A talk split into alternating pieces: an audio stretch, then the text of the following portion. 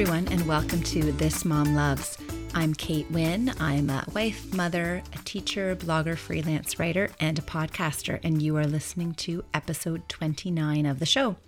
Today, in my favorite things, I'm going to be sharing a suspense novel. In the lifestyle segment, I'll be talking a little bit about professional rejection. And then my interview today is with Canadian teen Faith Dickinson, who is behind Cuddles for Cancer, which has received a lot of attention, not only locally because she lives um, fairly close to me, but Canada wide and worldwide as well. And she's got some uh, some fun royal connections in there too. So we will be talking about that later on in the show. Starting out, the book that I recommend this week is called Her One Mistake by Heidi Perks and it's all about one mother who's looking after another mother's child. The child disappears at the school fair, and then the whole kind of um, different perspectives, points of view as they try to find this child and figure out what was going on. There's some interesting twists to it. Um, and then, of course, the friendship aspect of it. You know, you're watching your friend's child and this happens, but then the interesting things that are going on in each of the women's lives. So it was uh, it was a very very interesting story. And to tell you the truth, I've read a lot of books lately um, that Many of them I've abandoned. Like I've just started them and thought, forget it. Or I've finished them and thought, no, nah, that one's not making it onto the blog or the podcast. So just so that you always know that I'm only sharing the best of the best. I think part of it was I had put a whole bunch of books on hold hoping that they'd kind of you know trickle in for summer reading. And then there was one weekend where between my two libraries i think i got 13 or 14 books all at once. So i thought okay there's absolutely no way i'm going to read all these before they come due again.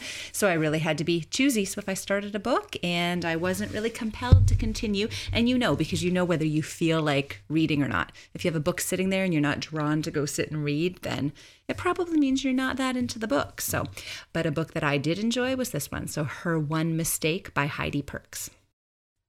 Next up for the lifestyle segment, I just want to talk a little bit about professional rejection because with all the media stuff that I do now, I find I'm facing it a lot. And to go back in time with my first few jobs, I never really had to deal with it. So, you know, I started out babysitting, so obviously you've got your your connections within the community for that. And then when I got my first you know, official part time job in high school, what had happened was my dad and I had just gone down to the mall to get an ice cream cone. And he knew the manager of Baskin Robbins because he had coached one or, or both of her sons in hockey. And we happened to land in right after she had received a phone call from one of her teenage employees calling in sick yet again. I guess not a very reliable employee. So, right on the spot, she said, How old are you? Do you want a job? And so that's how I started working at Baskin Robbins. And then another part time job I had was working at the convent. Yes, you heard that correctly. Um, on reception. And again, one of the sisters at the convent also worked at my high school. So, you know, connections, and that's the way it goes. And I certainly think that I was qualified and deserved the job, but we know that it certainly helps if there if there are connections that you have. Then um, later on in university, I worked at an insurance company and I did not have any connections there. So it was just a case of, you know, putting in resumes and they were looking for some students. And I'm very glad I got that job because I ended up uh, meeting a couple of my best friends and we're still friends to this day. So those things kind of worked out well for me. And then with teaching, the year that I was in teachers college, Ontario was really desperate for teachers. And I was also qualified to teach French. And so it was February of my teacher's college year, and I already had been given a contract for the following September. So when I was just barely 23, I started full-time permanent teaching and I've been doing it ever since. So in terms of, you know, fighting for jobs and rejection and all of that stuff, I know I was extremely lucky. But then we got into the media world and when I decided to start pitching magazines with articles, that's when I started realizing, oh my gosh, I'm not going to get every job that I go for. And it was really hard to um, I think to start handling that rejection. And so some things that really helped me were talking to other writers, just reading, you know, forums and all that stuff, and understanding that it wasn't just me and that's the way it works. So no matter what field you're in, that's really a good idea to kind of have other connections, people who are trying to get their foot in the door and and just so that you know the way that job market works because then you won't feel quite so bad and then of course try to get any advice that you can about dealing with that rejection i mean so for there were a lot of magazines that I pitched for months or even years before I got an article with them. And it's hard. I mean, it's hard because sometimes I'd pitch an idea and it would be completely ignored. And then sometimes I would pitch and you'd get the form letter back and you know that the editor didn't even really look at it. It's just thank you so much for your submission. It's not a fit for us at this time, you know, whatever. So delete those. But then sometimes you would have editors who would go the extra step to say, you know, thanks for this. Actually, we did something similar last year. So this won't work. And of course, make sure you do your research because then I might have known that they had done something similar. And sometimes they'd say, you know, we're trying not to cover so much of that topic these days, or there'd be something, some little piece that would give me something to go on, which was helpful. But sometimes it's just nothing, and you just have to to realize that they don't want you. In terms of professional rejection, I found it almost as hard to take the feedback from editors when I did get an assignment and they would send back my article and it would be completely hacked up. Now, some editors are more easygoing than others, and some magazines work differently than others. Some do not ask for second drafts. Some just take your first draft, touch up a few things, and that's the article. But I have worked for some that want second and third, and sometimes fourth. And if you say big, they want large. But if you said large, they want big. And the editors really just want to have their own handle on it. So that can be stressful sometimes too. Um, and even with TV things, I would pitch places that didn't necessarily want want what I was trying to to sell, so to speak. And there was one show that I did a few times, and then basically they said they're kind of moving away from the education stuff that I do. So I tried not to take it personally. I don't think it was personal. Maybe someone out there knows something different, but I do believe, knowing the show as I do, that that isn't really the kind of content that they're after anymore.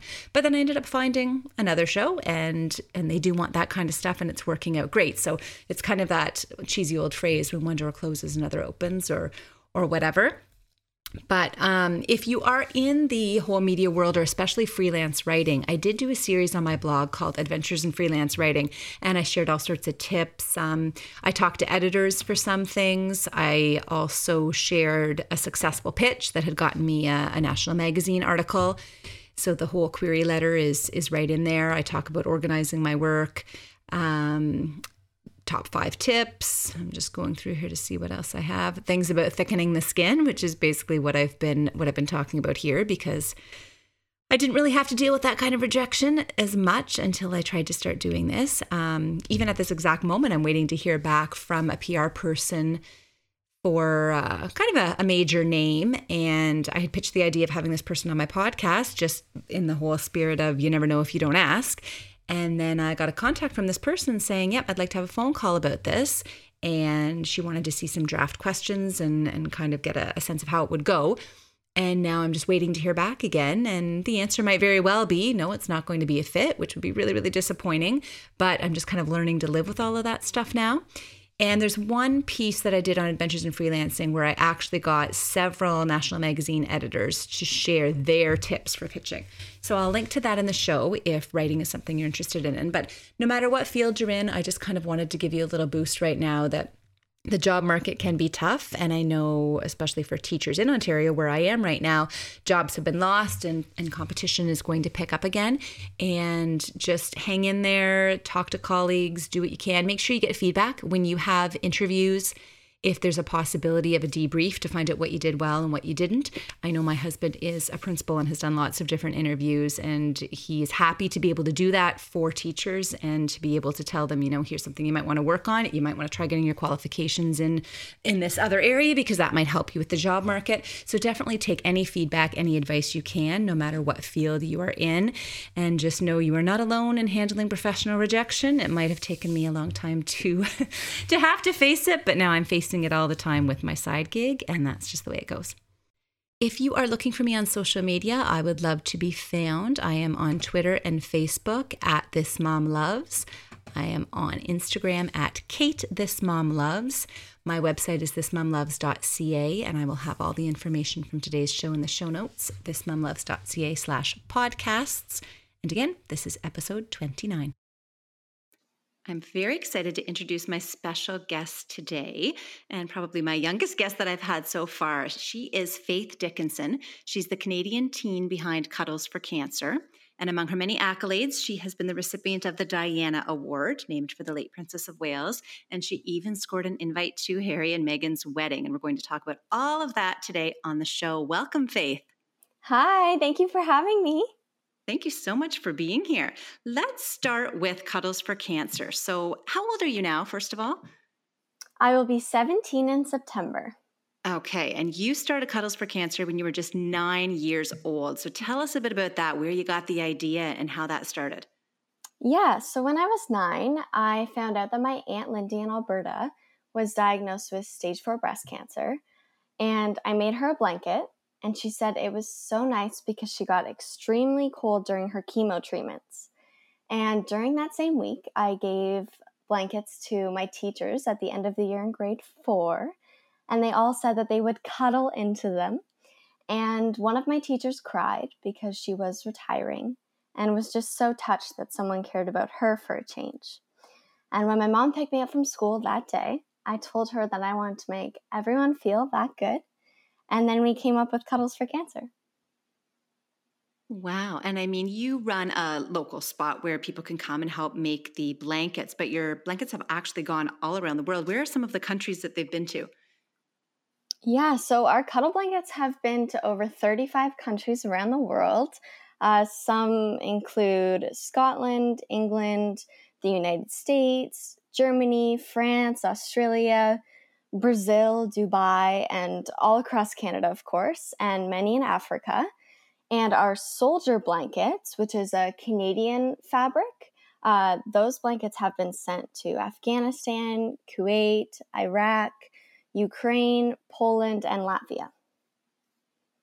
Wonderful. So I'm sure there are a lot of moms listening to the show right now and wondering what your parents did to encourage this sense of philanthropy in you. Do you have any parenting tips from your experience as being the daughter? well, my parents were always super supportive of all my endeavors, uh, whether that was for church, uh, school, or of course my volunteering, uh, Cuddles for Cancer. Um, so I would just say if kids have someone that they can trust and go to that's supportive, um, whether that's a coach or a teacher or anything, especially a parent, uh, I think that would really help. Now, in 2017, you received the Diana Award. And as I mentioned off the top, that's named for Diana, Princess of Wales. So it's wonderful the attention that your work has gotten. So, can you tell me a little bit about the award and what happened there? Yeah, sure. So, I found out that I was nominated, first of all, and then that I had won. And I was one of 20 youth around the whole world uh, that won the inaugural Princess Diana Legacy Award. So, with this award, I got to go over to the UK for my first time. And I got to meet Prince William and Prince Harry because they presented the award to me. And it was just such an amazing experience. And I will definitely put the photo of you with Prince William and Prince Harry in the show notes for everyone to see for this episode because it's just such a great picture. Now, that hasn't been your only royal excitement. So let's talk about a very special invitation that you received just last year. Yeah, so Tessy Ojo, who is the CEO of the Diana Award, uh, we kept in touch after I had won the Legacy Award. And she said, Do you think that you could chat with me on the phone for a few minutes? I just want to check up and see how Cuddles for Cancer is doing. So, of course, I gave her a phone call, and she actually ended up telling me that I was one of the seven youth invited to the royal wedding through the Diana Award. So I got to go over to Prince Harry and Meghan's wedding. And I would say that is definitely at the top of the list for best experiences. Now, you had a ton of media interest following the announcement that you were going to be attending the wedding. I mean, you were on eTalk and Cityline and BT. So, what was that like having all of those different? I mean, I know radio stations and everybody was trying to get a hold of you. So, how did that feel and what was that experience like? It was very overwhelming, I must say um, but also really exciting. And I would say the hardest part with that was that when I flew over to the UK, uh, I got to Windsor and I got to sleep for a little bit because we took a red eye flight. And then I woke up after two hours and I went down, and there was one hotel where all the media was, American and Canadian, and I did 16 interviews. So that was very overwhelming, but an incredible experience. And of course, when you're going to a royal wedding, what you wear is very important. And so you chose a lovely dress. And what was the reason you picked blue? Well, blue is personally my favorite color. Uh, it was blue with a hint of purple, which I really loved. And I don't know if you can tell in the pictures, but when I was over in the UK, when I had won the Princess Diana Legacy Award, I went to Althorp, where Princess Diana grew up and where she is now buried. And I got a heart shaped necklace, which I keep close to my heart. And there was actually a place in the dress where you could see my necklace. And that was very important. So, as long as you could see it and it was there, that meant the world to me. So, Zaryuchi made the dress for me, and it was my dream dress. And I also had a fascinator by David Dunkley, and it matched the dress perfectly, and I was so happy with it. So, is that the sort of thing where they reached out to you, or did you go looking to see who might be wanting to partner with you? How did that work? So, Nora Pucci from Zariucci, uh, she contacted me on Instagram, and she mentioned not only that she would love the advertisement, of course, for her uh, business, but she showed an interest to Cuddles for Cancer and my work uh, and volunteering, which was really important to me. So I decided to go with her, and I was really excited. I had never got gotten like anyone uh, wanting to make a dress for me or have a fascinator or anything. So it was really amazing. That's great. I still have never owned a fascinator. So that's on my bucket list that I have somewhere to go where I will need a fascinator someday. What are your favorite yeah. memories from that wedding? Okay, so there was a moment when the choir was singing Stand By Me, which was so beautiful. And of course, I was taking pictures and videos throughout the whole time. But in that moment, I put my phone down and I closed my eyes and I just had one of those moments where you reflect on where you really are and how real it actually is. And I would say that was my favorite moment. Good for you. Now, you have received several other well deserved honors for your work with Cuddles for Cancer, and one fun one actually involved Barbie. So, can you tell us a bit about that?